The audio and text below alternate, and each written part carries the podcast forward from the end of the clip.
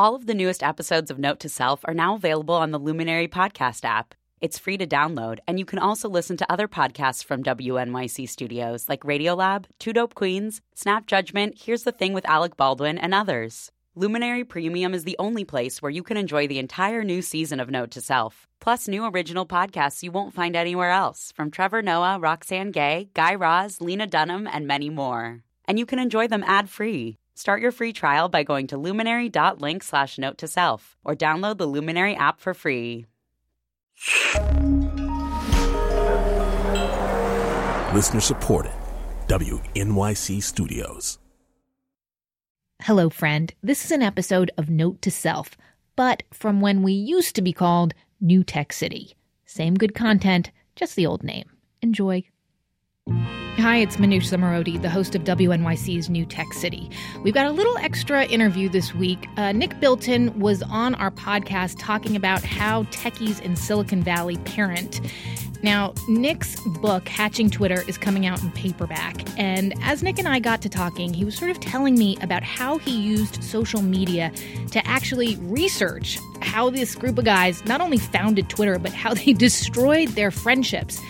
His researching techniques are going to change the way, I think, the way that biographies and nonfiction are written going forward. It's pretty interesting stuff. Hope you enjoy it. Here's Nick Bilton. There's a really interesting story, I think, that I haven't told about how I reported the book.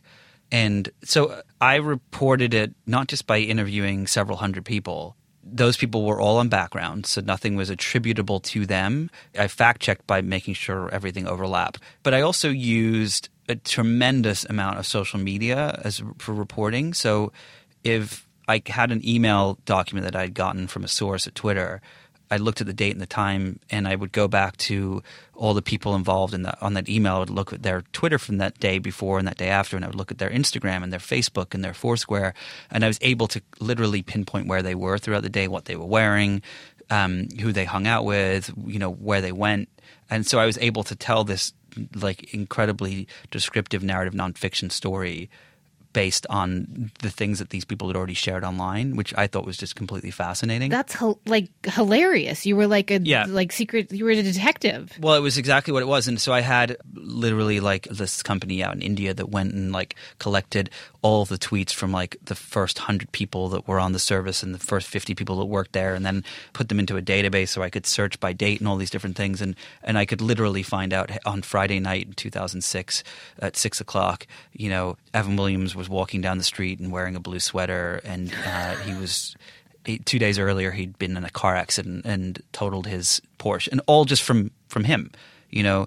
Um, and and so that was it was a, really a really good. And one of the things that I did to fact check was uh, like people would tweet like, "Oh, it's rainy and cold today," and so when I would ask them like where they were I would say, "Hey, were you inside or were you outside?" And they'd be like, "Oh, I was outside. It was sunny outside." And I'd be like, "Well, okay, you clearly don't remember where you were that day because you just tweeted it was rainy and sunny, rainy and windy." Sorry.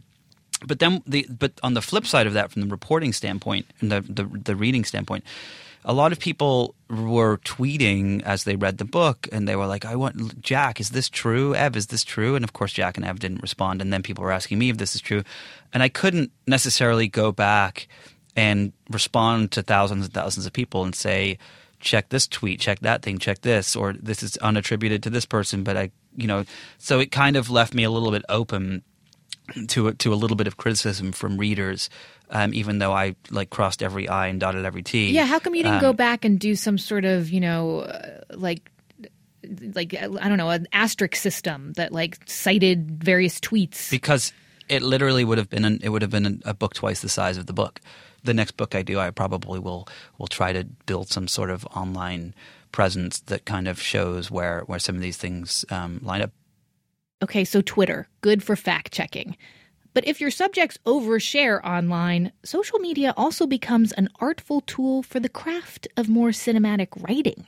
For example, the weather is a big way of you know, when you're doing narrative nonfiction, we call it painting the room. And it's where if you don't actually have all the information of what took place, you can make the reader believe that you do by by explaining what the room is like. So if I if there was a meeting at this coffee shop, I would go to the coffee shop and I would sit in the chair and I would feel the wood table and I, I could describe those things, you know, down to the minute detail. But then I would also go and look at weather almanac for that day. Back then, Flickr was a huge platform that everyone used, It's especially everyone used at Twitter and, and, and so on. And I must have gone through uh, 20, 30,000 photos on Flickr. Um, from everyone that was not only in the room, but everyone was friends with them. And I put them into this like these folders by date and by name and tagged the people that were in them. And I was literally able to tell you what they were wearing five, six years ago and where they were and say, oh, it was 84 degrees. So there's a pretty good chance that Jack wasn't wearing a jacket. And I can describe all those things without ever even being there or talking to anyone. I mean, do you think that you're one of the only authors who is using sort of research techniques like this? Is this the future of history, writing history? I think that it is the future, without a doubt. I think I'm one of the probably one of the early nonfiction narrative authors to do this because it paired up so well with the book. But I definitely do see it as the future of nonfiction storytelling. Okay, so that was an interview with the New York Times tech columnist Nick Bilton. You can now find him on Thursdays in the style section. If you haven't heard Nick on our other New Tech City show, it's kind of, he's got some other really great stories. Check it out. Go to newtechcity.org. You can also find us on iTunes or Stitcher or wherever you like to listen to on demand audio. And you can always leave your comments there or tweet us at New Tech City or me directly. I do respond Manoush Thanks so much for listening. Well, it's actually been optioned to be a TV show. Oh, a TV show. Everyone who's um, who's a, a, a, man in the book seems to want Ryan Gosling to wear glasses and play them. Oh, yeah, that's uh, good. That's, actually, I like that. So, so, maybe I don't know. Maybe Ryan Gosling. I think when the show actually finally happens, I would love because there's a lot of scenes with Mark Zuckerberg. I would love to have the Mark Zuckerberg character from Social Network make a few cameos. That would be really fun and you of course will have a cameo as well i assume playing the like diligent nerdy tech journalist who gets to the bottom of all this. I may I may have ryan gosling in glasses play that role for me so